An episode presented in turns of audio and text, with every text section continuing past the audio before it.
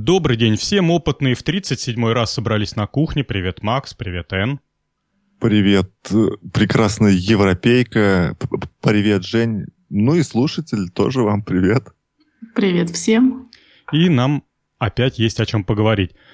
Пару орг-вопросов, как-то вот с них сейчас начинаются у нас передачи. Во-первых, поздравляем скайп, ему 10 лет. Без него бы не, был, не было бы нашей передачи в том виде, в котором она есть. Ура! Ура! Нет, Жень, погоди, погоди. Там же есть и другие какие-то сервисы, с помощью которых можно записывать. Ну, назови что, сходу. Не, ну, назови сходу. Надо погуглить. Значит, нету. Э, вторая новость. Буквально сегодня порвала мое утро, и я даже выбирал, что мне делать, писать подкасты или заняться более полезным и продуктивным процессом, оказывается, графен можно получать теперь с помощью кухонного блендера и жидкости для мытья посуды. Ну, а что? Теоретически да, но тут есть один небольшой момент.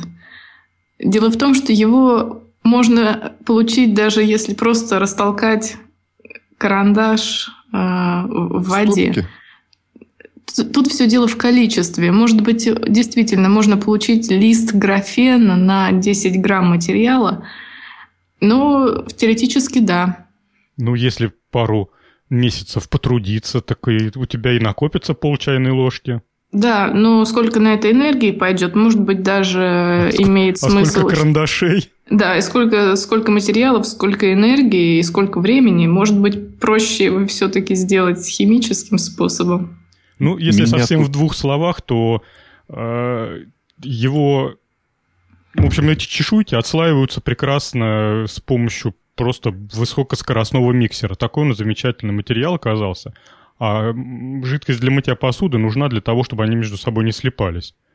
Вот не совсем понятно, как их потом э, пальцем, пинцетом выковыривать. Там же они вот и с жидкостью перемешаны, и с неграфеном перемешаны. Ну, они их, во-первых, сначала разделяют центрофугой, потому что графен, он вообще должен на самой поверхности где-то плавать.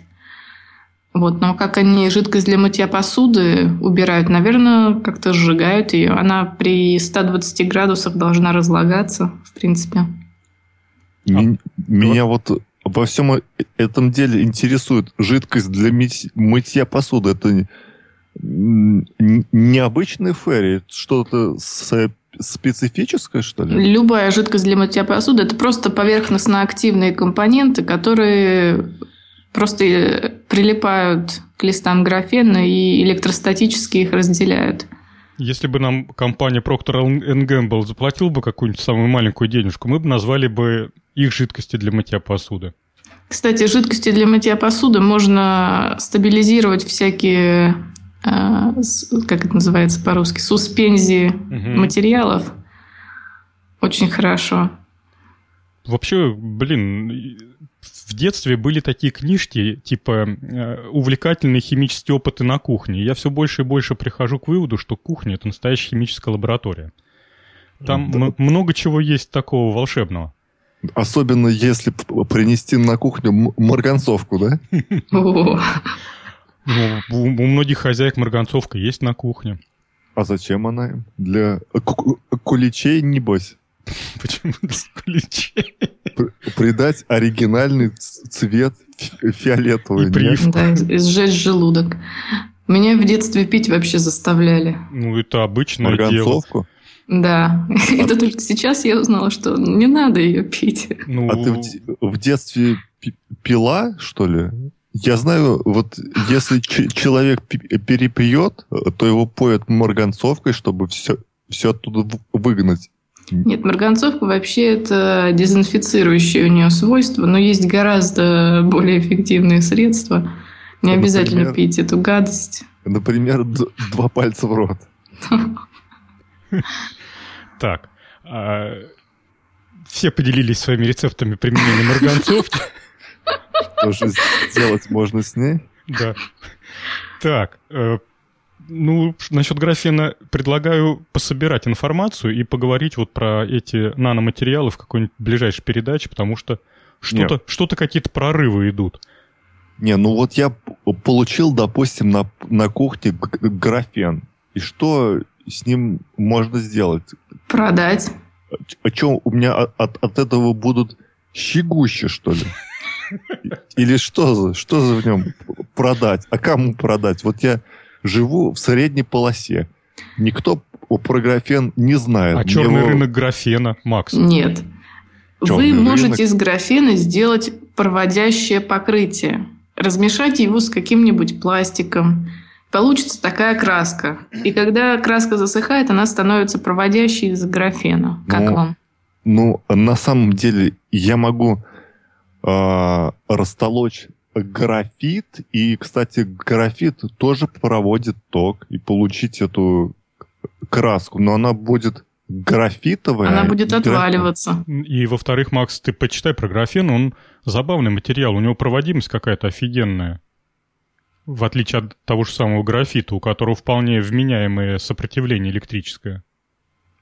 Ну, это нам рассказывали случай про одного учителя, который взял а, карандаш, причем большим пальцем за противоположный торец, и на рабочем э, щитке показывал это фаза А, и его убило током. Не, ну у него проводимость-то все равно есть у графита, конечно. Блин, ты меня с панталыку сбил. Что-то еще... А, вот у... я тебя сбил. Ха-ха-ха-ха. У него теплопроводность оказывается какая-то совершенно фантастическая. Теоретически, если графена достаточно много, из него можно делать теплопроводящие дорожки. Представляешь, газовая, пли... газовая электрическая плита, где-то в глубине находится электронагреватель, и с помощью графеновых проводников тепло выводится на варочную поверхность. Не, Жень, лучше ни хрома и асбестовой трубы ни, ни, ни, ничего нет. Да, лучше асбестовой трубы действительно. Чувствуется, Ничего. чувствуется опыт по применению асбестовых труб. Ну, Советские что? люди о, передали опыт. Ну что, разогрелись, языки заворочились? Mm, пиво в бутылке убавилось, и значит, да, язык разворо... заворочился там как-то. как-то. Переходим к нашим темам. Первая тема — бал роботов. Бал роботов. Сейчас я открою ее, и вот я его подсунул в темы. А вчера стал более внимательно изучать, и что-то у меня такое смутное предчувствие оказалось, что это просто какая-то фирма предлагает эм, состоятельным господам еще один способ пощекотать себе нервы или показать свою состоятельность. Э, ну, ладно, начнем сначала. В общем, э, на майские праздники 15-го, там, в общем, когда-то там в мае будет большая выставка, робота-выставка, э, там в рамках этой робота-выставки будет робота-лаборатория, ночь с роботом-музыкантом, робота-форум, титан-шоу. Ну, в общем, какая-то шапито-шоу. И все это будет происходить в Москве. Я как бы ничего тут такого особенного нету. Ну, роботы и роботы, сейчас это дело такое, привычное. Но меня больше всего здесь поразило, как-то мимо меня все это прошло. Оказывается, уже давно по миру путешествует Титан-шоу. Вы обратили внимание на эту штуку? Первый раз слышу уже. Ну, тогда я в двух словах расскажу, а вы потом не поленитесь на Ютьюбе, посмотрите на это Титан-шоу. В общем, сделали робота больше человеческого роста. Не знаю уж, как он управляется. У меня такое большое подозрение, что он э, радиоуправляемый, и за ним стоит человек, и более того, там Э, этот робот говорит, челюстью машет, и есть большое подозрение, что говорит человек, ну вот тот же, который радио управляет этим роботом, и э, просто через синтезатор там голос искажается, делается такой механический. И этот робот веселит э, в базарный день, в ярмарочный день. Вот как, знаете, как шуты гороховые на ярмарках смешили людей. Вот сейчас этого робота возят по стране, Э, если мэрия набашляла бабок, то, значит, его привозят в толпу людей, и он начинает там... Ну, обычно это выглядит таким образом. Его прикатывают на такой, на тележке, ну, потому что это механическое чудище. Народ обступает плотным кольцом, всем любопытно, и вдруг этот робот встает и таким уверенным и достаточно быстрым шагом начинает внедряться в толпу. У детей глаза по 5 копеек, все разбегаются в стороны, виск, треск, там это охи, вздохи, и вдруг он так замирает этим голосом металлическим «а-ха-ха-ха». Вот. Ну, в общем, Боже. э, я вам так скажу, это вот просто вот как бы... Вступление.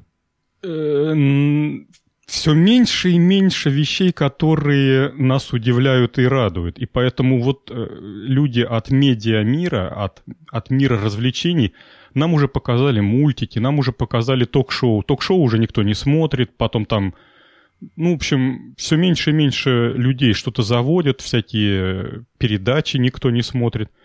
И, в общем-то, последняя надежда на всяких роботов. Люди еще как- как-то ведутся. Еще, знаете, хлебом, хлебом все наелись, вот теперь зрелище Титан-шоу.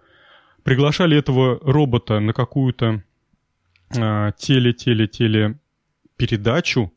Он также, значит, ворвался в студию, этим металлическим голосом что-то на бусурманском языке разговаривал. Вот, потом ему ведущий что-то сказал в ответ. Робот поворачивается к нему спиной, э, имитирует э, динамиком звук вы- выпускаемых газов, ну, типа, такой проявил неуважение к публике. Ну, в общем, все как обычно. Сортирный юмор, и рулит и бибикает даже среди роботов. А интересно, там есть робот Ларри, который публику развлекает? Вот, кстати бы, Ларри бы, старик Ларри бы сгодился бы. А, Обратил я внимание на то, что среди всех прочих там э, статейчек вот на этом бале роботов есть куча ссылок, где написано, а если вы хотите пригласить этих чудо-роботов к себе на корпоративчик, то вот телефончик, и там, там, типа, Марина Владимировна с удовольствием вам их привезет. Ну, в общем-то, и все. В общем, рекламная акция. Ну, а мы его же не можем в подкаст позвать.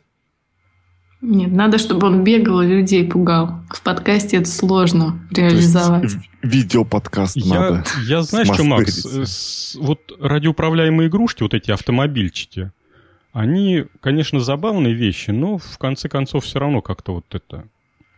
И если этот робот... Ну, я очень сильно сомневаюсь, хотя, дай бог, чтобы я ошибался, я все-таки думаю, что это робот все-таки радиоуправляемый. А если это так, то это не робот, а просто куча моторчиков, а мозги-то все равно человеческие.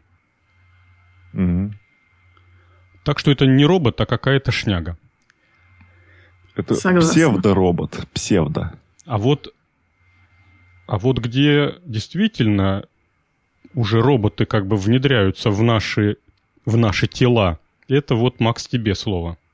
Это ты меня подводишь вот к этой вот э, статье про, про- про чел- ч- ч- человека-робота-барабанщика, Да, давай. небось. А, вот мы все ви- видели и слышали. Есть роботы, которые а, позволяют человеку, который без руки, пользоваться рукой, человеку без э, глаз по- пользоваться глазами. Вот. А здесь человек, э, здесь, а здесь робот позволяет музыканту, у которого в связи там с чем-то там э, не- не- нет руки, все еще играть в коллективе, в музыкальном.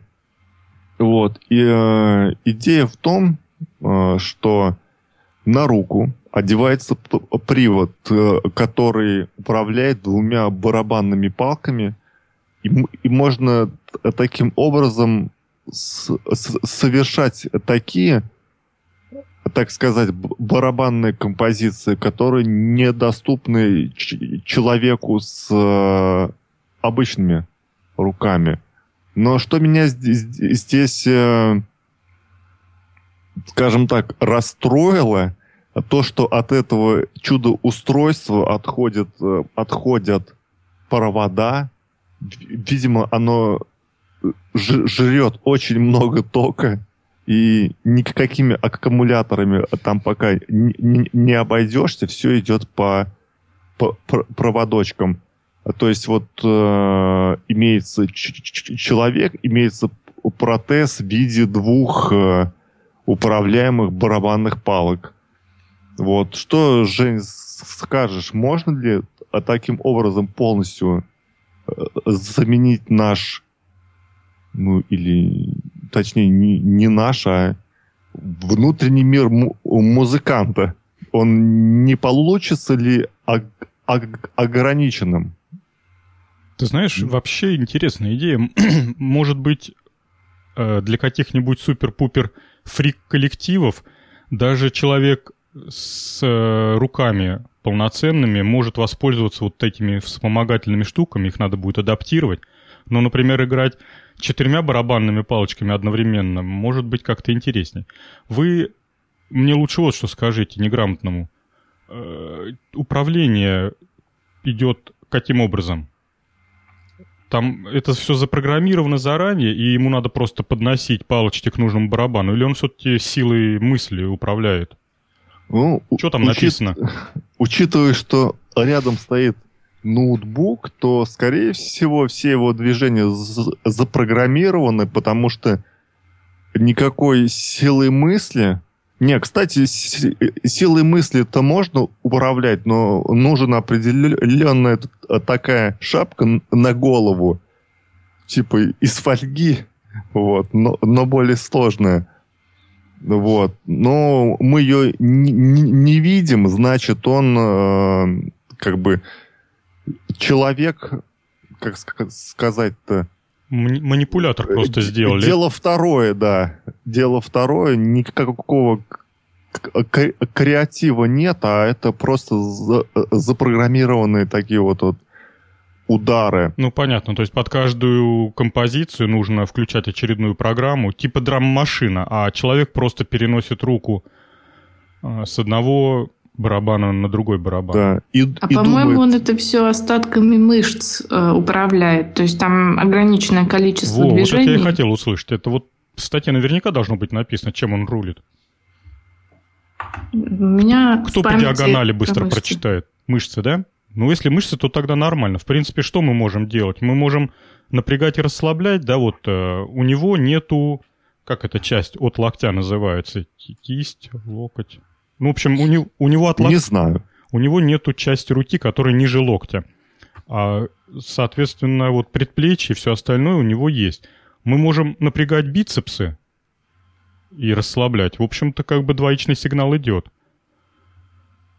Не, ну можно пойти и дальше, взять э, э, а такие, как бы, вот а, а, а, помнишь, вот, Женя, в, в больнице а такие штуки на, а, налепляют. Можно налепить их, например, на здоровую руку и здоровой рукой управлять э, этим всем делом, по большому счету. Как тебе моя идейка? Слушай, твоя идейка породила у меня следующую идейку. Э, вот мы же будущее предсказываем время от времени. Каждый подкаст, да. Что-то мне кажется, что скоро будут учебные заведения, где людей будут учить э, управлять мыслями. Как бы протезов дистанционно управляемых все больше и больше, но перестроиться, если у тебя вчера была рука, а сегодня вместо нее протез, ты как бы не можешь по-старому управлять.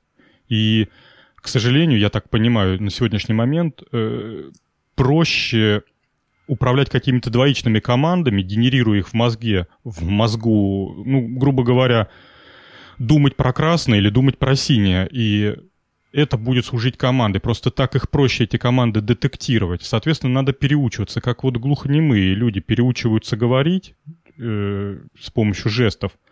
Вот так же надо будет переучиваться управлять протезами вместо привычными управлениями своими мышцами.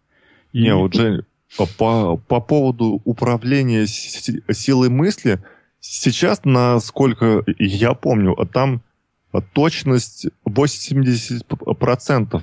То есть это маловато для музыки. Все-таки 20% ошибок в музыке, это будет слышно все, Жень. Ну вот смотри, э, управление мыслью, это же не, а, не рефлексы, это ну, именно ну, управление. Вот ты представляешь, чтобы тебе... Э, биотоки снимаются там с, гол... с головы. Там не, Макс, про другое, про другое пытаюсь сказать. Хочу сказать про то, что Если ты всю жизнь ел э, из, как ты говоришь, э, щи погуще, который ты хлебаешь ложкой, ты как бы не управляешь рукой, ты не говоришь, так, сейчас бицепс у меня расслабится, трицепс напряжется, рука пойдет вниз, ровно на таком-то расстоянии, мышцы так зафиксируются, кисть туда-сюда направить. Ты представляешь, это очень сложный процесс. Вот. Теперь, и это все как-то происходит на автомате. Теперь, значит, у тебя э, манипулятор. Пусть он полностью имитирует руку, то есть все есть бицепсы, трицепсы, ну, разумеется, там пневма или гидра. Вот теперь давай мыслью управляй. То есть, понимаешь, тебе надо каждым сервоприводом командовать, пусть даже мысленно. Это нереально. Поэтому нужен какой-то язык управления с приводами, э, который на стороне человека был бы простой. Вот как я привел пример. Думать о красном или думать о синем – это просто. И я так наверняка думаю, что это легко интерпретируется, ну, то есть легко считывается э, разница думания красного и думания о синем. Ну, понятно, да? То есть приборы uh-huh, покажут uh-huh. то, что ты сейчас думаешь о том или о другом четко. Вот. А дальше, ну, я сильно-сильно утрирую, я привел пример только там как бы бинарное, там красное-синее. На самом деле, наверняка в этом языке управления манипуляторами будет целый набор каких-то образов. Надо думать об образах там машина, дом, мама, красная, синяя, холодная, теплая.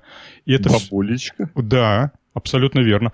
И это все будет э, на стороне, будет этот язык универсальный, и все манипуляторы будут как бы, вот как в, язы... Э, в мире компьютеров там есть язык Java. И кто бы ни писал на языке Java, у всех получается как бы вот там результат. Одно и то же. Так, ну, ну а, за... а что там у нас N отмалчивается? Может, она нам что-нибудь скажет? Может, она что-то задумала там? Сейчас я да. вам всем устрою. Нашла решение всех проблем человечества. Вот Нет, я тут э, прочитала, как э, этими палочками управляют. Действительно, есть какие-то электромиографические сенсоры, которые фиксируются на оставшихся мышцах и, собственно, с помощью этих мышц управляется, управляется протез.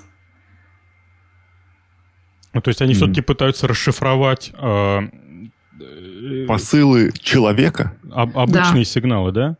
Да. Ну, то есть, допустим, он там сжимает бицепс, а сигнал идет в палочке, как-то так. Угу. А потом он напрягает ягодицы и по второй Не, Макс, тут именно видишь, э, если считывают остаточные сигналы, которые, ты, ну, как знаешь, вот люди, потерявшие ногу на войне, жалуются, что у них там пятки чешутся, еще что-то.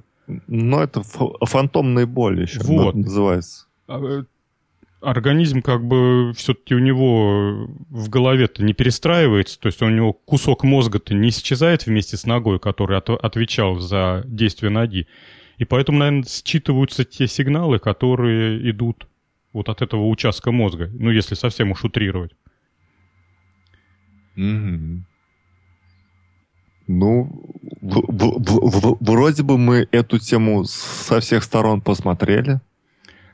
Перейдем И снова, след... по-моему, там моя тема тоже. Перейдем стала. к следующей теме. Вот Макс нашел такую компанию, раскопал, после которой я, ну, грубо говоря... Уснуть никак не мог. Нет, я поностальгировал, там, не знаю, полчаса почитал, повспоминал, там, достал старые подшивки журналов. Ну, начни ты, а я тогда поделюсь воспоминаниями. А тема наша называется э, «Российские компании, специализирующиеся на зеленых технологиях». Но я знаю только одно. Она э, находится по адресу www.invertor.ru. Вот, можете посмотреть. И чем она меня подкупила, вот, обычно в, в компаниях, вот, об, обычно компании, занимающиеся зелеными технологиями довольно скудно описывают э, э, э, теоретическую часть, практическую часть. Вот. Ну вот эти э, люди, они стоят как бы на оппозитной стороне, и тут можно узнать, например, легко, сколько стоит ветряк, сколько стоит поставить ветряк. Мне это было очень интересно, вот, а также были по подробные а, такие а, отчеты у них, что там и как работает, как лучше интегрировать. Вот, кстати, ради интереса, вот как, как вы думаете, сколько стоит ветрогенератор на 1 киловатт? А стоит он 58 тысяч. А сколько стоит на 5 киловатт? Уже стоит 300 тысяч. То есть все эти зеленые технологии, они не, не, не, не такие уж дешевые. Вот. И что интересно, есть прямо стоимы, стоимости готовых решений. Например, э, у, у вас есть дача, и вы, вы хотите а, установить там все Э, в комплекте, чтобы все работало, там солнечная батарея, инвертор, все дела. И тут э, есть калькуляция всех цен, вот, и меня это очень порадовало, то, что об, об, обычный рядовой э, посетитель, посетитель может вот так легко узнать, что почем и как это работает. Все очень подробно расписано, и стоимости э, тоже такие, как бы они не, не кусачие уж, уж прямо-таки. Вот, Жень, что я тебе могу сказать про э, найденную мной компанию. А компания это называется Микроарт. И Да-да-да. работает она уже 20 с лишним лет, 22 года вот тут написано. И вы знаете, я э, был пользователем продукции этой компании Микроарт. Да ну? Да, на полном серьезе. У меня дома была, было их, эм, их продукция. Я и брат мой, и я пользовались чуть ли не каждый день. Брат так вообще там залипал на нем. Как вы думаете, что это было? Ветрогенератор? А вот и нет. нет. 20 с лишним лет назад э, маленькая, но гордая компания Microart, знаете, чем занималась? Она делала э, Синклер совместимые компьютеры. И э, они назывались совершенно изумительно Пентагон. Э, это вот их первая разработка, а более современная и более совершенная разработка называлась ATM Turbo. И э, я тогда, будучи студентом политеха, по выходным ездил на наш э, Волгоградский птичий рынок, где у нас в том числе был и радиорынок. И долго ходил, присматривался. Мне страсть как хотелось иметь Синклер, потому что там было море игрушек, потому что это... А что такое Синклер? Это такой компьютер, э, такая, как бы сказать, ну да, это полноценный компьютер, который был разработан сэром Майком Клав... Клавом Синклером. Он э, получил после своей вот этой э, разработки орден сэра, и его королева наградил. То есть он такой именитый чувак. Вообще он хороший инженер, и он много чего сделал э, на будущее. То есть он, например, один из первых э, сложил десяток деталек в пакетик, и стал продавать это как э, набор для сборки радиоприемника. Это еще было там в начале 70-х годов. Вот.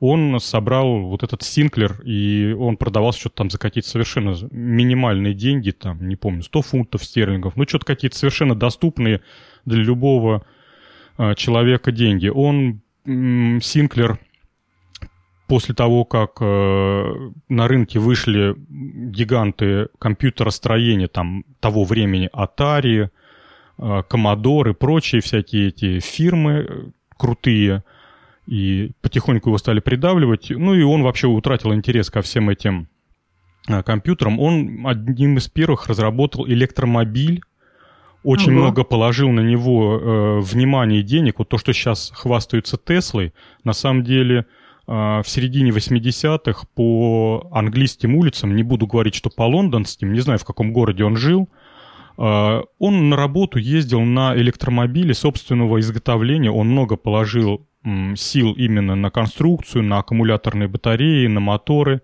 И есть э, видео, как он едет на работу в таком, в дилижансе, э, до работы там несколько миль, и он спокойно туда-сюда возвращался. Он был самый настоящий инженер с большой буквы «И». И э, есть прекрасный фильм э, про Синклера, называется «Микромен». «Микромен» по-английски. Вот, и, ну, он такой полудокументальный, ну, фильм просто супер. Как бы вот, если любите историчес... исто... историко-технические фильмы, то фильм просто бомба. Так вот, э, вернемся к микроарту. Хотя про Синклера я могу говорить много и долго. Чувак реально заслужил свое место в технической истории. Э, приходил я на базар, и на базаре продавались платы, такие просто детинаксовые, разведенные, протравленные платы для будущей сборки персонального компьютера Синклера. И тогда было как бы несколько таких направлений. Были платы попроще, это линейка так называемая Ленинград, и были платы посложнее, это платы, вот линейка Пентагона. Вот это как раз АТМовские.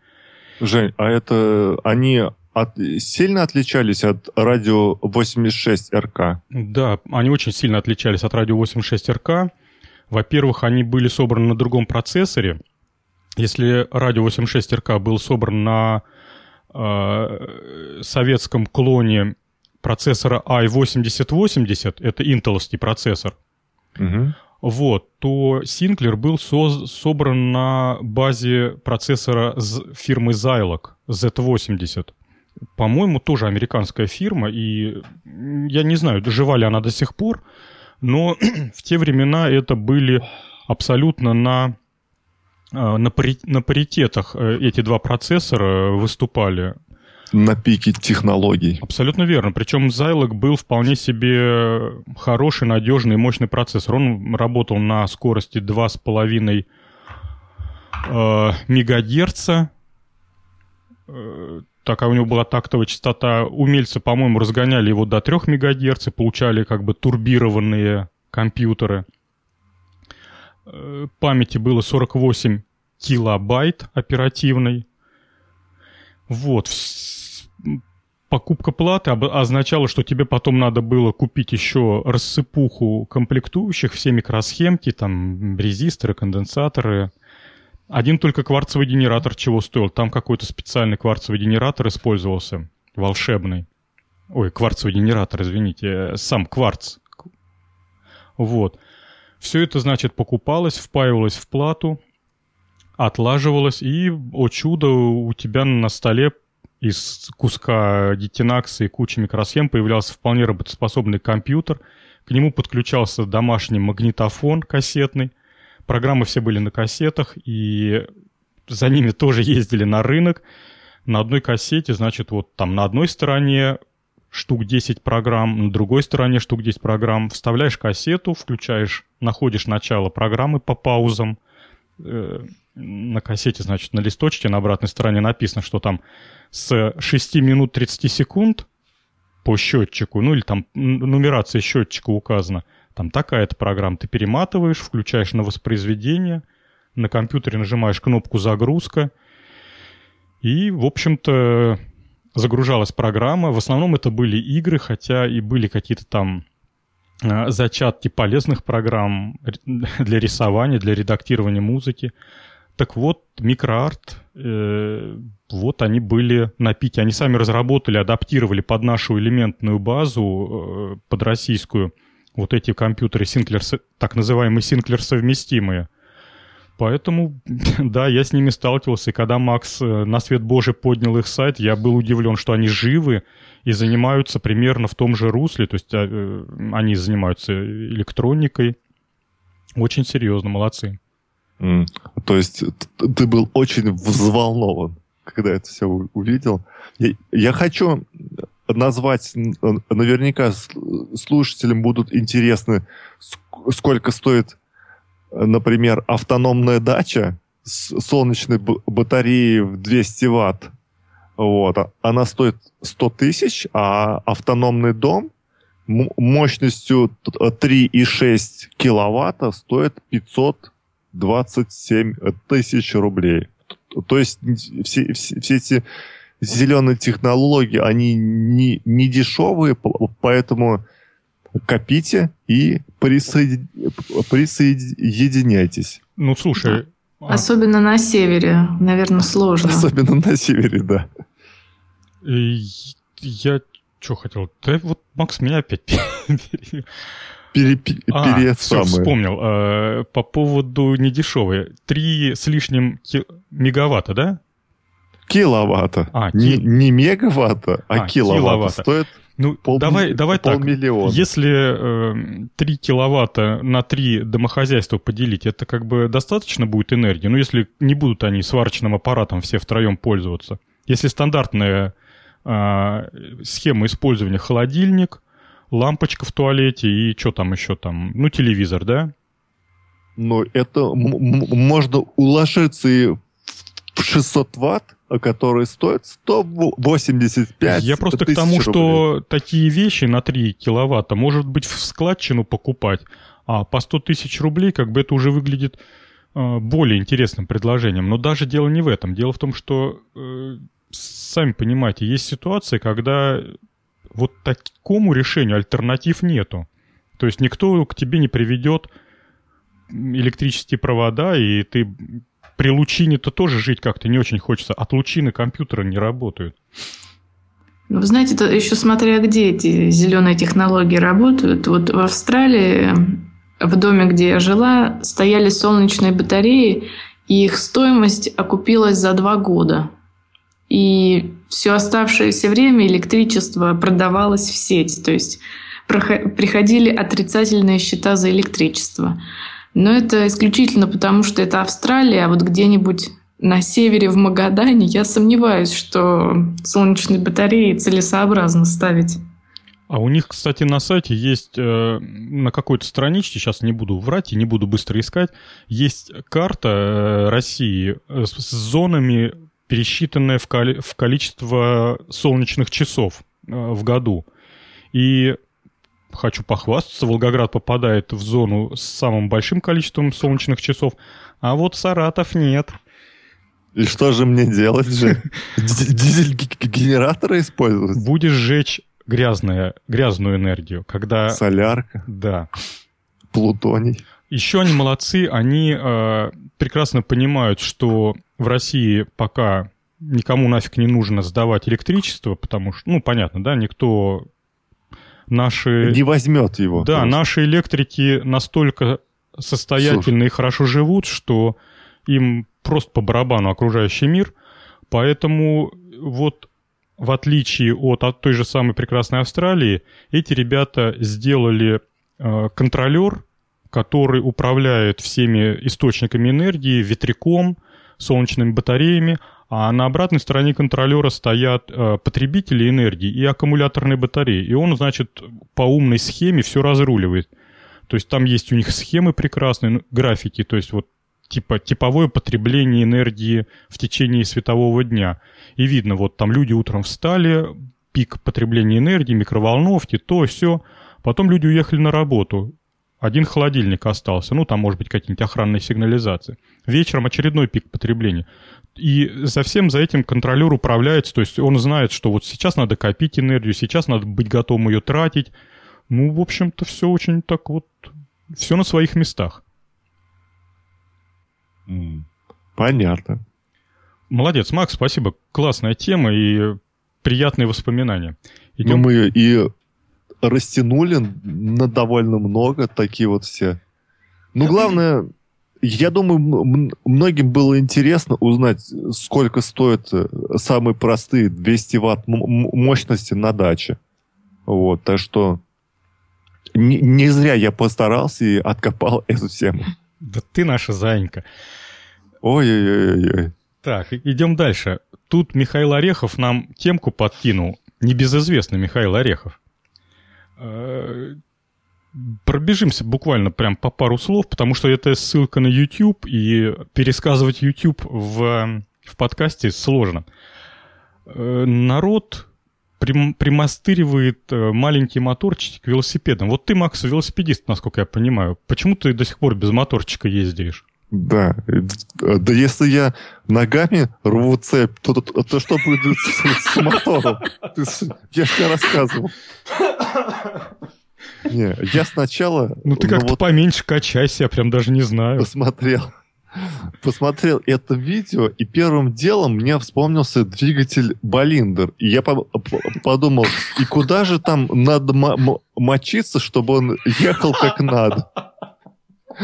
Но я так понимаю, что, что это не, не, не Болиндер же, Жень? Нет, вот знаете, парадокс. Меня не так э, прикрепленный моторчик к велосипеду заинтересовал, как э, то, что я как бы нашел очередную реликтовую э, моторную схему. Она там называется там что-то Open, чего-то там, блин, сейчас не буду YouTube включать, а то он заиграет. Вот, я обр- обрыл весь интернет, перевода на русский адекватно я не нашел, а в общем, по-английски то ли неправильно назвали этот моторчик, я так понял, с открытым коленвалом. А, двигатель с открытым коленвалом. Внешне это, конечно, выглядит а, Ужасно. Да, да, то есть все потроха наружу. То есть представляете, такой вот вот автомобильный мотор, у которого вот вообще все торчит наружу, и когда он работает, то есть все вот эти колесики, поршни, все эти э, коленчатые валы, да, все это прям вот крутится вблизи вашей, ну, в данной ситуации вблизи вашей попы, и все это жужжит. Непонятно, чем это все закончится может. Вот. Ну, так я и не нашел, что это за двигатель, и, честно говоря, мне было интереснее покопаться вот в этих в исторических материалах. Из того, что меня э, немножко повеселило, это э, э, реализация механизма сцепления. Не знаю, досмотрели ли вы мультик, кино до, серед... до середины? Ты обратил, Макс, внимание, какое там сцепление с ручным управлением? Нет, не обратил. У него такой длинный рычаг э, между ног, ближе к рулю, который э, с другим своим концом соединен с этим двигателем. И этот рычаг имеет два положения. В одном положении а, понял, понял, двигатель ага. опущен на колесо, и э, рычаг фиксируется, а в другом положении двигатель приподнят над колесом, и рычаг тоже фиксируется. Ну, грубо говоря, если бензин закончился, то ты сцепление выжимаешь, отключаешь двигатель от колеса и крутишь собственными педалями. А он бензиновый, что ли? Ну, похоже, да. У него там маленький бензобачок. Прям под сиденьем. Да, на две чайные ложки. Но я так понял, он необычайно экономичный, потому что там объем маленький и это... Ну и все маленькое это вообще. Вот. Сцепление там фрикционное, то есть э, вал двигателя выходит на такое колесо диаметром где-то миллиметров 100, покрытое шкуркой наждачной. Это колесо соприкасается с, сверху с покрышкой. Что там еще из веселого? Дэн-дэн-дэн. Что-то я хотел сказать. Еще там какая-то замечательная... А, заводится этот двигатель, прикольно. Соедин... С толкача только? Да, то есть ты пару оборотов педали делаешь, тем самым приводишь во вращение всю эту двигательную механику, ну и он, в общем-то, подхватывается, заводится. Mm. Ну, я бы себе такую штуку на велик не поставил, потому что она шумит как-то странно, и пришлось бы что-то наваривать на раму, что не хочется, как бы, вес дополнительный. А бензобак под сиденьем тебя не смущает? Ну, это да, тоже проблема. Кстати, я какое-то время назад копался по китайским интернет-магазинам, и у них там довольно-таки распро- распространено э, комплекты, наборы для моторизации вашего велосипеда. То есть ты заказываешь, причем это стоит там какие-то там, ну, от 12 до 20 тысяч рублей. К тебе приходит посылка, там лежит бензиновый двигатель, бензобак, всякие там цепи, прочая фигня. И ты обычный велик свой можешь моторизировать и уже гонять с моторчиком. Есть инструкции, все это между рамой там закрепляется. есть несколько сайтов, которые посвящены моторизации великов, обсуждают моторчики, там, как это все подключается. Так что, в принципе, э, тема такая, живая. В принципе, нужно воспользоваться тем, что у меня оборвалась цепь, и купить набор вот этот. С цепью уже. Тут... И моторизировать все. Тут N по мотивам э, самодельных велосипедов подкинул нам такую смешную... Да, я сама. Меня это очень повеселило видео. В общем, есть люди, которые пытаются сделать пытаются ставить моторы на велосипед, а есть люди, которые пытаются моторизировать корыто. В общем, один такой предприимчивый американец сделал малюсенькую лодочку из фанеры, то есть э, размер примерно как размер корыта, и прикрепил к ней мотор, то есть э, совершенно элементарный мотор с пропеллером, к нему приварил дугу, которая используется для поворота. И все это дело работает от автомобильного аккумулятора. И вот на видео он совершенно спокойно где-то 10 минут на этой лодке ходит вокруг своей дачи по озеру и замечательная и горе не вещь. знает. И горе не знает. То есть... Совершенно гордым видом. Нос задрал, что небо сейчас проткнет. Ну что, лодочка маленькая, и вес его, все, вся эта конструкция так долго выдерживает. Вот у меня к вам вопрос. А, а что вам эта лодка напомнила? По внешнему Мне... виду. Вот э, первая, Мне... первая мысль. Ага. У меня э, первая мысль — шифонер. Макс, прям 5 баллов. Точка. Точно. Вот. Он собрал ее из фанеры, а, все это дело зачистил и покрыл многими слоями мебельного лака. И визуально это выглядит как старые советские шифонеры, которые в комнатах наших бабушек остались. Это просто, вот я, когда он ее вытащил, думаю, мужик, или какой-нибудь рояль там светлого дерева. есть... Гробик. Да уж, ну, дизайнер он еще тот, да, и форма у лодки такая. Он, вот мне такие дизайнеры, честно говоря, больше нравятся. Он не стал комплексовать, что у него там нету красивых обводов. Он взял просто прямыми досками все сколотил такую, шифонер. Но зато у него есть там а, сверху лодки по периметру идет такая очаровательная, я даже не знаю, как это назвать, бордюрчик из таких, из маленьких балясинок и такой вот прям аккуратненький. В общем, нич- э, прекрасное человеку не чуждо. Идем ну, дальше. Ага, давай, договаривай, ну, идем дальше. Жень, а я, а я бы мог бы на, на таком вот э, судне доплыть от себя до, до, до тебя, в принципе. Как думаешь? ну, если ты э, что-то сделаешь... Вдоль берега, да? Нет, если мог. ты что-то с ногами сделаешь, чтобы они тебя не затекли. На веслах доплывешь. На веслах. По-моему, только 10 минут действует. Потом надо аккумулятор перезаряжать. Не, Макс, воспользуйся старыми проверенными байдарками. Это уже точно сработает.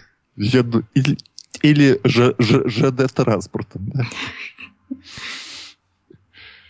Самодельная, ой, самодельная, господи, электронная кожа. Ну, в принципе, тоже самодельная. Ну, как-то да. В общем, сейчас очень э, активно развивается направление гибкой электроники, и ученые разрабатывают различные электронные компоненты и материалы, которые при сгибе или растягивании не теряли бы своих свойств. И вот э, одна из научных групп занимается нанесением тонкопленочных транзисторов на специальные проводящие гибкие полимеры. И, собственно, они разработали материал, из которого можно сделать контакты, то есть которые тоже наносятся на полимер, но при этом он проводящий, и с ним ничего не случается, если материал это там скручивать, растягивать и так далее. И если еще к тому же на эти специальные полимеры нанести сенсоры, то получится что-то вроде умной электронной кожи, которая, которой можно покрывать роботов. Или использовать в каких-нибудь медицинских целях. И тут еще фантастические какие-то вещи они собираются делать. Например, радиочастотные элементы для передачи информации, на них наносить. Вот такие чудеса творятся в мире науки. Куда мы их будем клеить? Вот что-то я... Ты сейчас рассказывал. На живот можно. На лоб. Считывать энцефалограмму сразу и посылать в компьютер. Вот, кстати, для того, чтобы контролировать какую-нибудь руку протез, наклеиваешь такую штуку на лоб, он э, радиочастотный сигнал посылает протезу, и все. Вот, вот видите, все срослось. Вот оказывается, как чудно подобрались две темы. А на маленьких детей можно наклеивать на грудных, пока, чтобы как-то реагировать на то, что они там перевернулись, не перевернулись. Ушли, Отлично. не ушли. Ушли. Да, хлопнул дверью. Где дети? А на, на живот тоже на, налепил, побегал там, ага, так вес стал меньше, там. Кстати, хорошо. да, они хотят это использовать тоже для всяких спортивных, э, для высокопрофессиональных спортсменов, чтобы их данные считывать. Но тут единственная, опять проблема, я просто посмотрела, из чего этот сделан полимер, и как-то не обнадеживает он меня, потому что вообще материал не исследованный. То есть, возможно, как бы он вызывает раздражение кожи, и, возможно, он впитывается даже в кожу, но не изучен. Рак. Ну, ну, ну вот действительно, я смотрела токсикологические данные по этому материалу, и во всех пунктах стоит не изучен, не изучен, не изучен. То есть мутации, токсичность и онкогенность все не изучено. Ну, в общем, надо им время дать. Да. Слушайте, а помните, мы какое-то время назад э, рассказывали про пряжу, которая меняет сопротивление в зависимости от растягивания, там, про умные свитера. Да-да-да. Вот, вот эти вот проволочки случайно не умеют менять свое сопротивление в зависимости от растягивания? Это вот не из одной оперы темы? Нет, тут наоборот, надо, чтобы никакие свойства не менялись при растягивании. Mm-hmm. Ясненько. Там да. они, по-моему, вот э, в примере электронной кожи используются нанотрубки, насколько я поняла.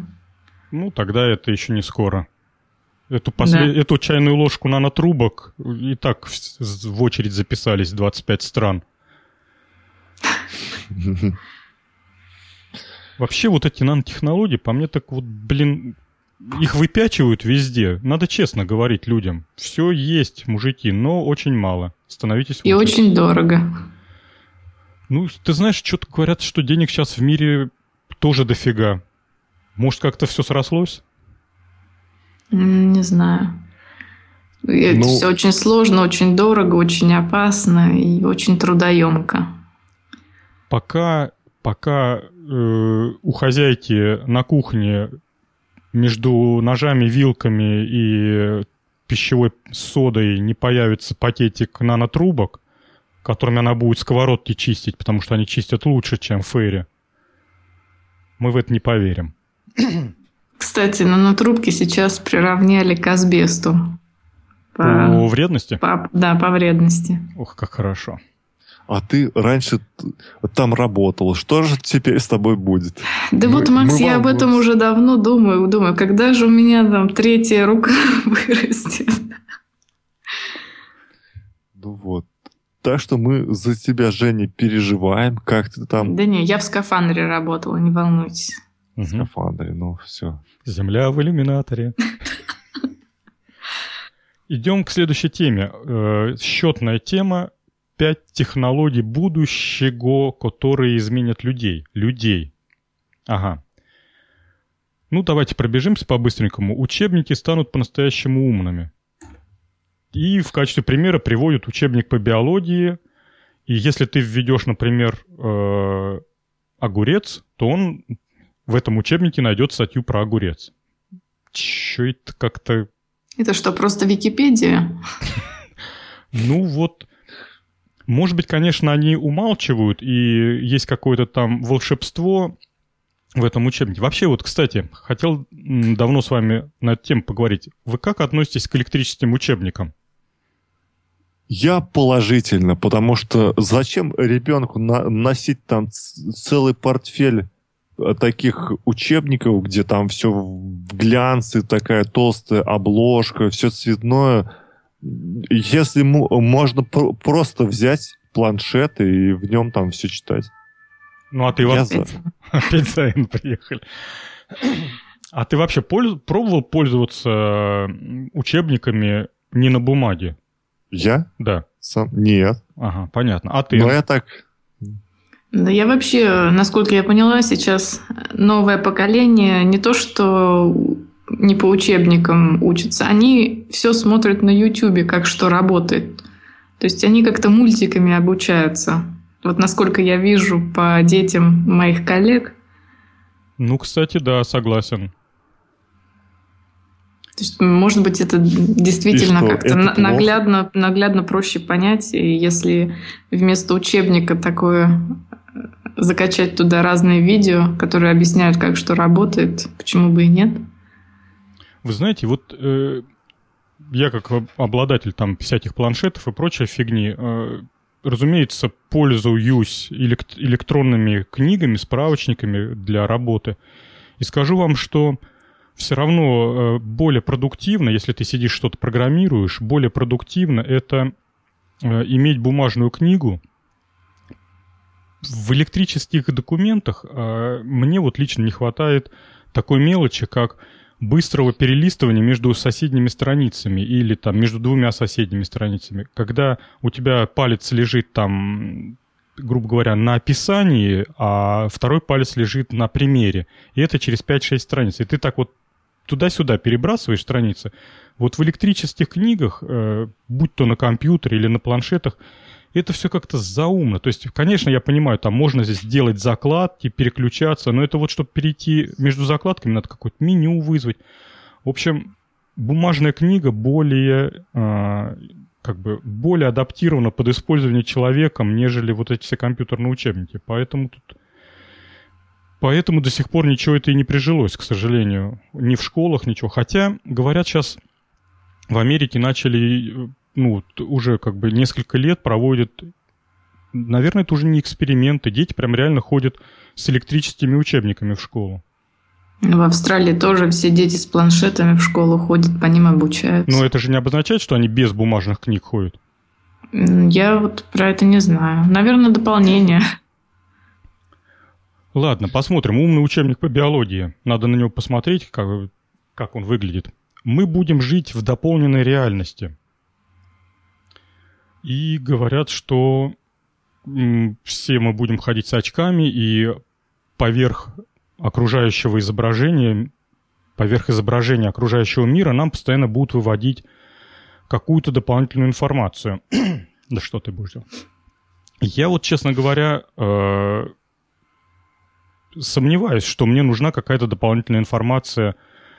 И вообще вот эта дополненная реальность какая-то маркетинговая штука, притянутая за уши, с моей точки зрения. Согласна. И я боюсь, что если это дело, вот именно а, дополненная реальность, все-таки будет внедрена в нашу в повседневную жизнь, то это будет сделано, конечно, сперва из самых лучших побуждений, в принципе, как в свое время телевидение было.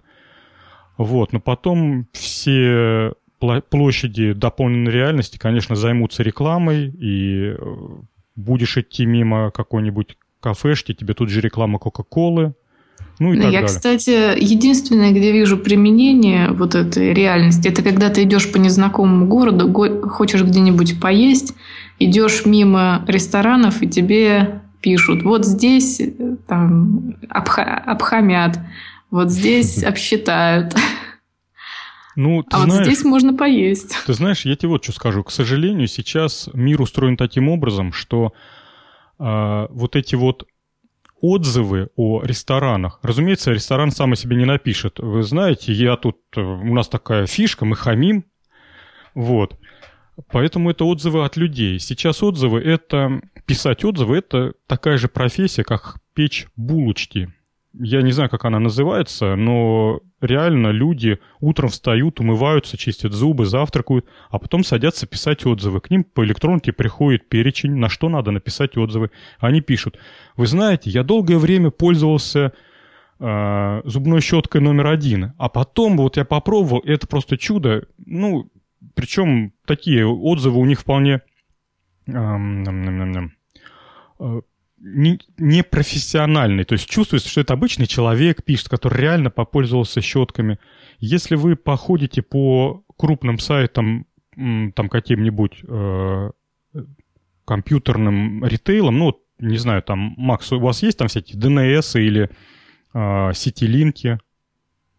Ну, у нас, да, есть и сетилинк, DNS тоже есть. Вот. Вот если по сайтам вот этих компьютерных магазинов походить, то там можно найти такие места, где прям прямым текстом написано, что пишите отзывы, пишите э, там тоси-боси, и мы вам либо какую-нибудь денежку дадим, либо скидочку, либо еще что-то. То есть провоцируют людей писать отзывы.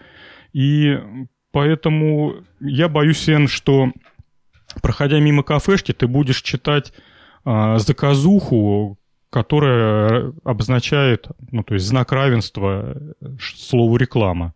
Эх, черт.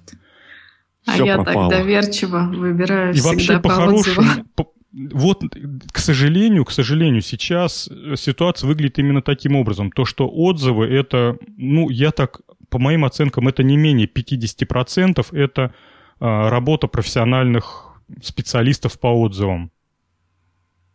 И все только... пропало. Да, все пропало. Все, выключаем подкаст, расходимся в подушку плакать. Вот. А, а, и второй момент. Если ты идешь по городу, то надо у людей спрашивать. То есть а, э, а не читать дополненную реальность. В общем, вторую фигню мы отметаем, не будет такого будущего. Вот, следующее. Вещества, улучшающие умственные способности. О, боже. Ноотропы. Ну а, кстати, кто-нибудь ставил на себе эксперимент э, в сессиях жрать какие-нибудь таблетки, чтобы быть умным при умном? Я, Ни в коем кстати, случае. А я так делал. Но я, правда, там как получилось? Там вот эти ноотропы, их часто применяют э, для лечения заикания. Вот.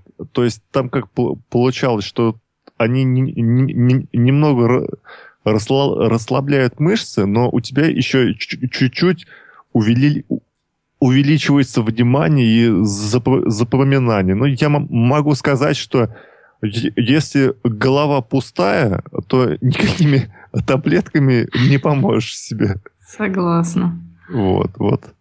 Я знаю, вот. что на местном медицинском факультете только так и сдают сессии. Нажравшись таблеток? Да, то есть не спят, жрут всякую гадость. Интересно, ну, а у них остается потом это в голове? Или это кратковременная память обслуживается? Ну, там проблема в том, что в отличие от многих инженерных специальностей, где надо что-то решать и как бы, в принципе, запоминать ничего не надо, там очень большой объем информации надо именно учить наизусть, что в реальном не знаю, нормальному мозгу это, мне кажется, не под, просто не подсильно. Представляете, каждый год этого учить наизусть все больше и больше. Ну, открывается да. же, да, а старые никуда не деваются. И все равно, потом же все равно все врачи справочниками пользуются. Зачем это все наизусть знать, не знаю. Не знаю. Мы когда сдавали госэкзамен в политехе, нам прям открытым текстом сказали, тащите с собой все, что считаете нужным. Лекции, учебники, справочники, вообще никаких проблем. У меня аналогично, у меня все, все экзамены были с учебниками. У меня тоже, кстати. О, братья, сестры, о. Обнимемся. Обнимемся. У тебя пупок, у меня пупок. Сестры, братья, о. Ты, ты, Макс, так к девушкам подкатываешь? Да, обычно так. А ты что думал? Не выдумывай ничего. Никакой романтики. Так вот грубо.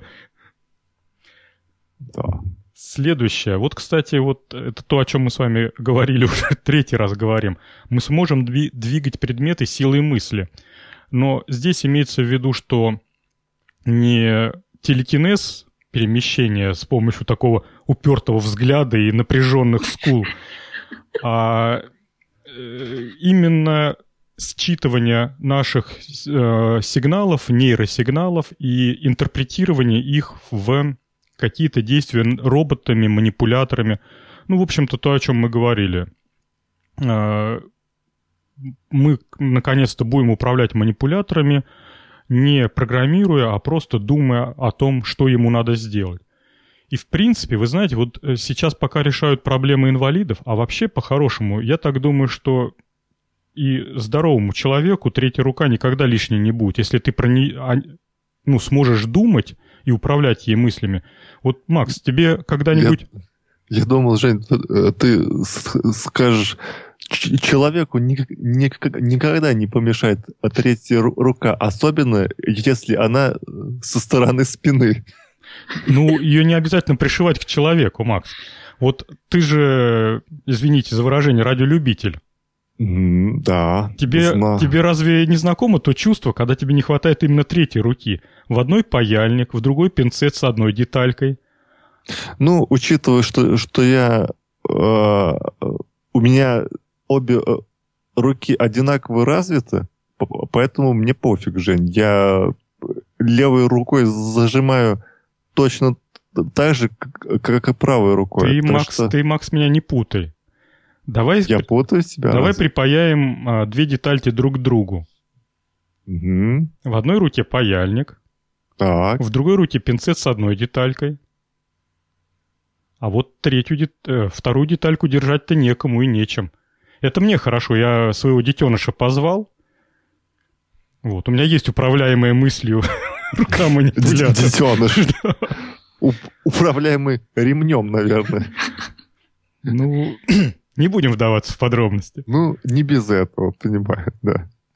Ну, и, и что это все? К чему ты, ты, ты меня подводишь?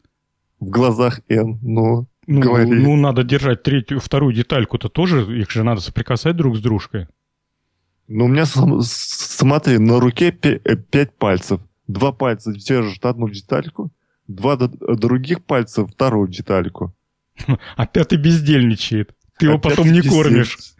Опять бездельничает. Нет проблем. Так что здесь у меня такой проблемы нет. Ну и хорошо. Но у Макс, других есть. Макс получил э, полезную мутацию. Отлично. Так, последнее. Будущее нашего человечества – это мы достигнем цифрового бессмертия. Вообще, тема, обсуждаемая чуть ли не с момента изобретения компьютеров, о том, что э, задаются ученые вопросом, а вообще что такое есть реальная жизнь? Это вот физическое тело или это там душа, мысли наши? Если это душа мысли, к чему склоняются там многие философы, то... Жень, ну, сейчас дай, ну, ну, дай договорю. То при определенных э, развитиях компьютеров теоретически можно всю нашу душу и мысли оцифровать, и это будет дальше как бы жить уже без нашего физического тела. Ну, по крайней мере, а, когда э, перед компьютером будет появляться детеныш, он будет там адекватно радоваться, там, ну, как и это делает обычный там взрослый родитель. Ну, то есть, в принципе, может случиться через какое-то время такое, что э, не видя, кто перед тобой стоит, ты не сможешь с точностью определить, перед тобой стоит реальный человек или это а, его компьютерная копия отвечает на твои вопросы, э, делает какие-то реакции на твое поведение. Говори, Макс. Ж, Жень, нормальная жизнь – это алкоголь, женщины, азартные игры и оружие. Лучше ничего нет. Секс, наркотики, рок-н-ролл? Ну, ну почти что. Да. Но я тут думаю, Жень, еще не, не скоро появится это цифровое бессмертие. Как-то это уж все как-то далеко. потому что мозг у нас не, не так уж здорово изучен, как остальные части тела, поэтому еще не, не быстро это все произойдет, чтобы вот так на флешку скинуть все данные из мозгов. Вот, так что... Все давай, это очень Эн, уже вот хорошо... Спросим. Все это уже очень хорошо описано в научной фантастике у Айзека Азимова, где он про роботов очень много писал, и не будет такого будущего. В общем, все темы мы забраковали.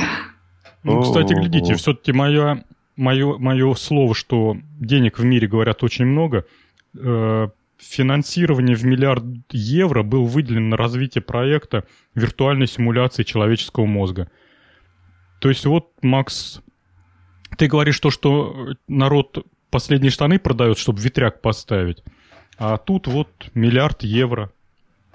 На мозги. Ну что ж, будем ждать, запасемся поп попкорном. А пока, а пока поговорим про про добренькое, про хорошее, про то, что... Неужели репликацию генератора Теслы? Да, у меня тут какие-то слова тоже большие Знакомы. вопросы. Да. Вот такие статьи, по-моему, просто достаточно читать, и подкаст будет уже самодостаточен. Ну, я зачитаю про пару абзацев, потому что это просто эпично, и не знаю, вот э, Comedy Club просто отдыхает, по-моему. Продольные волны возникают в проводнике в момент, включ... в момент включения его к источнику ИДС. Данный тип волн – результат взаимодействия эфира с разными уровнями потенциальной энергии. На сегодня этот эффект замечен только в проводнике. Время и эксперименты покажут, возможно ли их возникновение в чем-либо еще. Итак, источник ИДС является устройством, повышающим давление эфира, то есть увеличивается потенциальная энергия эфира. Для примера можно очень грубо сравнить это свойство с котлом в паровом двигателе, где давление – это результат отталкивания атомов и молекул друг от друга. Для сравнения, ЭДС – это давление в котле, молекулы атомы – это заряды, а отталкивание молекул и атомов э, также и зарядов – результат работы эфира.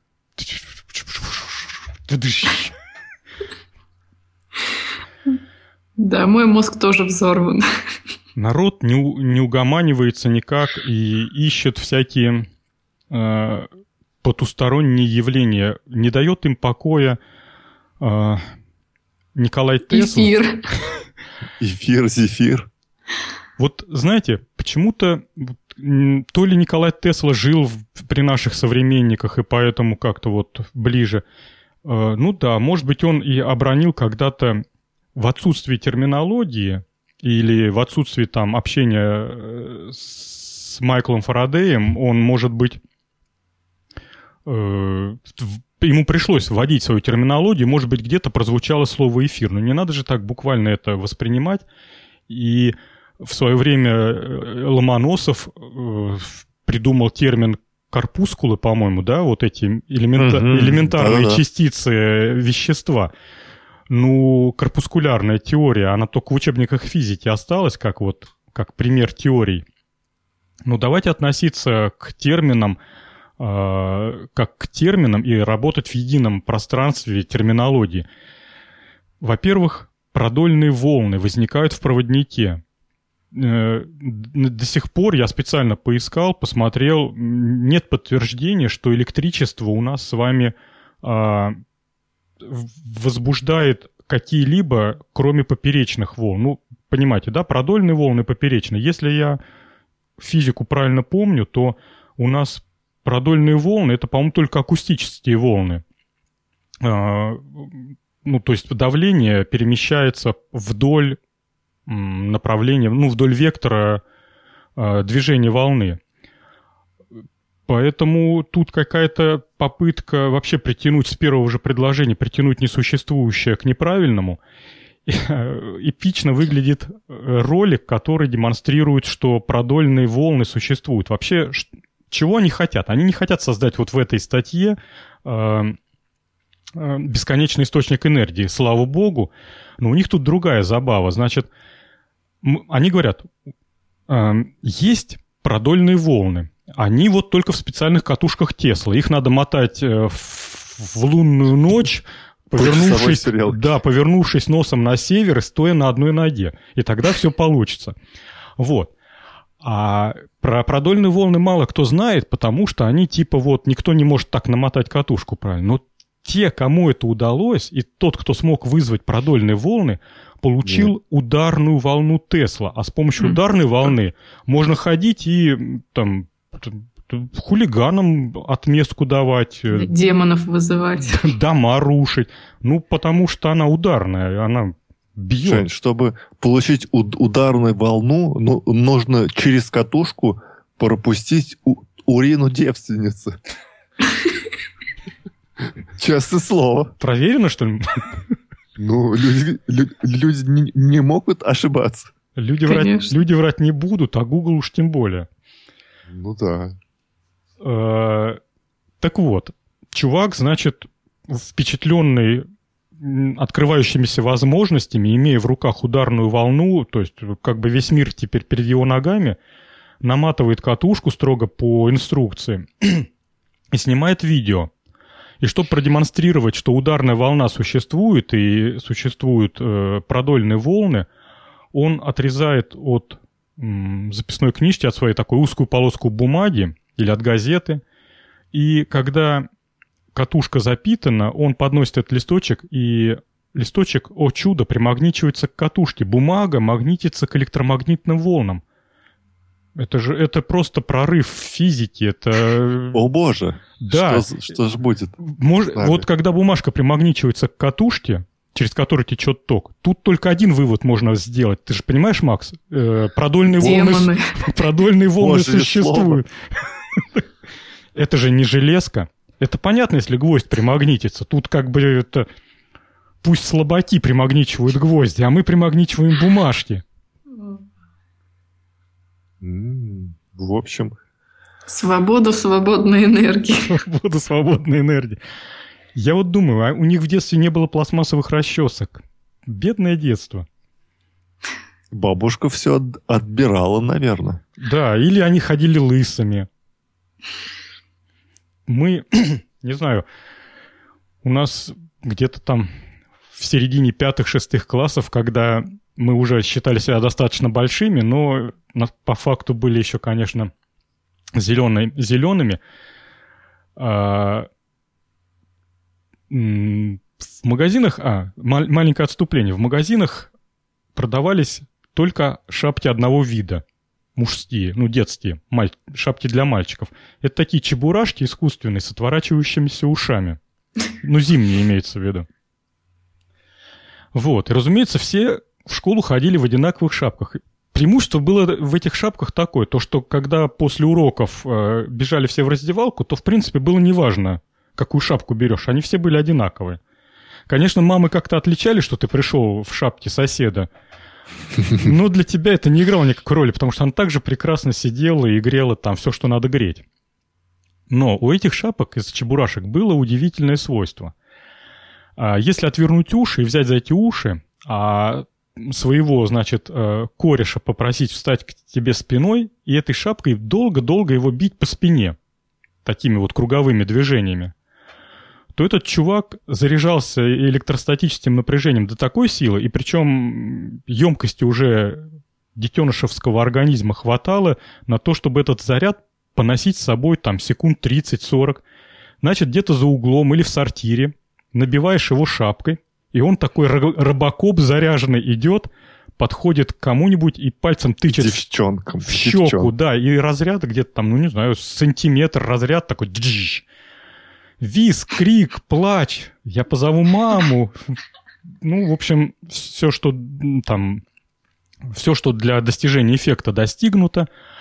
А, костюмы, кстати, у мальчиков были из натуральной шерсти, такие синие, как, как сказать, синие куртки, пиджаки, синие штаны, все это шерстяное было. Поэтому как бы срасталось все. Промышленность сделала все правильно. Шерстяной костюм и... Для войны просто. Вот хоть в чем-то оступись в промышленности, да, и все, и поколение бы 80-х не знало бы физики, как не знает ее сейчас. А все, все очень просто. Нету шерстяных костюмов и искусственных шапок. Понятно. Ну, я сейчас вспоминаю в школу, и ничем таким мы не занимались. Единственное, чем мы брали конденсатор, заряжали в розетки его, и два, два проводника выводили на руку. И так вот здороваешься, а того, с кем здороваешься, било 220 вольт разрядом в руку. Было Какие очень добрые. смешно. Вы звери просто. Ну уж конденсаторы были, а чего с ними делать? Только вот в розетку совать. Меня во всех этих историях вот с этими, с волнами и прочими очень не нравится, смущает то, что вполне нормального чувака, Николая Теслу, в какую только вот э, авантюру не засовывают. Никто не вспоминает его реальные достижения, то, чем мы пользуемся вот, вот в данную секунду, без чего бы не было ни подкаста, ничего. Это переменный ток и его генерация. Да только за это надо Николая там на, муни, на, муни, на в виде памятника поставить и в каждом парке да, российском. Просто вот представляете, без этого чувака мы бы до сих пор бы по проводам бы передавали, ну, конечно бы кто-то открыл бы, наверняка там конкуренция была за изобретение в то время, потому что все лежало на поверхности, и открытия валились как из мешка дырявого. Но тем не менее, представим, что вот кроме Николая никого бы в голову бы не пришло бы в полезности переменного тока. И мы бы по проводам гоняли бы постоянный ток. Это же, ну не знаю, мир бы был бы совсем другим. Мы бы наверное, до сих пор бы а, по ночам бы заряжали а, анодные батареи и подключали их днем на пару часов, чтобы послушать там что, радиомаяк какой-нибудь. И никак иначе. Ну, ну что, э, не позорь на нашу э, радиостанцию, она известна. Маяк. Я раньше ее слушал, кстати, на учась в классе в пятом на радиоприемничек свой. Так что руки прочь от маяка, Жень. Ну и ладно. Ну и забирайте ваш маяк. Ну что, в общем-то и все темы. Ну, мы почти что уложились полтора часа. Это что ж ты... Макс у нас это, на часах поставленный, следить за временем. не наполнение, а часы. Пофиг чем, главное часы. Может быть, в это в эфир какую-нибудь эту вставить, музычку. Добивать до полутора часов. Анекдоты рассказывать. Технические. Анекдоты от Н про наноматериалы. Как вам? Рубрика. Ну что смеешься? Это же слава. Придумай что-нибудь. Не, не могу, у меня так креативность не работает. Ты, кстати, записал свой подкаст? Удалось тебе? Записываю, пытаюсь, но говорю, у меня тут какая-то мистика происходит. Вот. Расскажи, поделись нам. Женя. Расскажу. Это, это, наверное, свободная энергия шалит. Ну, а что же еще? Конечно, она. Да. Другого объяснения у меня нет. В общем, только я сажусь готовиться к подкасту начинаются какие-то странные вещи. Значит, сначала у меня компьютер, то есть сразу начинает зависать. Компьютер перезагрузила, работаю дальше, сажусь готовиться к подкасту, соседи включают перфоратор. Причем такой, от которого стена дрожит. Ладно, жду, пока соседи закончат. Все, утихли все. Сажусь готовиться к подкасту. Вдруг слышу треск, захожу в соседнюю комнату, а у меня полки пополам треснули, деревянные.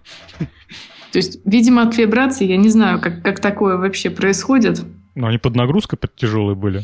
Ну, книги стоят, но они там сколько уже, сколько уже стоят, я не знаю, месяцев, и ничего с ними не происходит. И вот именно в этот момент они трескаются. Ладно. Думаю, нет, сегодня не буду. На следующий день, день пытаюсь записать подкаст. Лопается лампочка. Да. Ну, ты знаешь, вот э, человек, который уверенно верит э, в, в, в, в, Всевы... Всевышних нет, Всевышних в том, что есть э, такие так называемые намеки, что они типа вот Всевышние не могут нам прямым текстом сказать, хотя странно.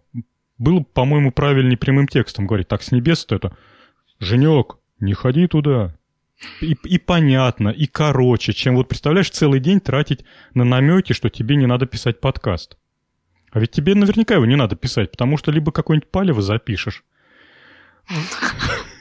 Либо кто-нибудь при, применит знания и начнется там какая-нибудь да, знаешь, атомная война. Эффект бабочки, да, там раздавили бабочку, да. и весь мир пошел по другому пути. Да, Прям... я сразу вспомнила книгу Стругацких «За миллиард лет до конца света». Там вот точь-в-точь. Так что иногда стоит прислушиваться. Эн, я, я, я знаю способ, как снять этот с глаз. Надо пойти. Поплевать? В лес в, в, лес в полночь. найти муравейник. Снять штаны и ерзать до утра. После этого пропустить урину через кольцо, а кольцо выкинуть через левое плечо. И все это самое про... Подожди, Макс, помедленнее, я записываю. Пропадет все. Слушай, а это случайно не инструкция, как катушку наматывать? Ну, можно во время ерзания на, на муравейнике э, наматывать катушку. Да и не одну, две-три успеешь наматывать. Ну, с полуночи до утра, там же много можно намотать всего. Попробуем. То есть вот вообще универсальный метод выйти в, в, в, в лунную ночь. В полночь, в для, лунную Для всего годится. И катушки мотать, и с глаз снимать. И полки чинить. Тоже помогает. Всякое При. Приходишь делать. домой, а они как новые. Да, только вся задница... От задницы не осталось ничего. Муравьи по ночам спят. Что ты наговариваешь а, на а, бедных да. жучков? А, ну, тогда тем более тут спо- способ для всех тогда. От всех болезней для всех. Мы не только предсказываем будущее, но и даем полезные советы. Да, записывайте. Это вам, это вам не какой-то там Малахов плюс, это серьезная Все проверено на себе, правда, Макс? Да, да, проверено. Так, ну что, на этой оптимистической ноте будем заканчивать. Всем пока. Услышимся через две недели. Пока-пока. Всем пока.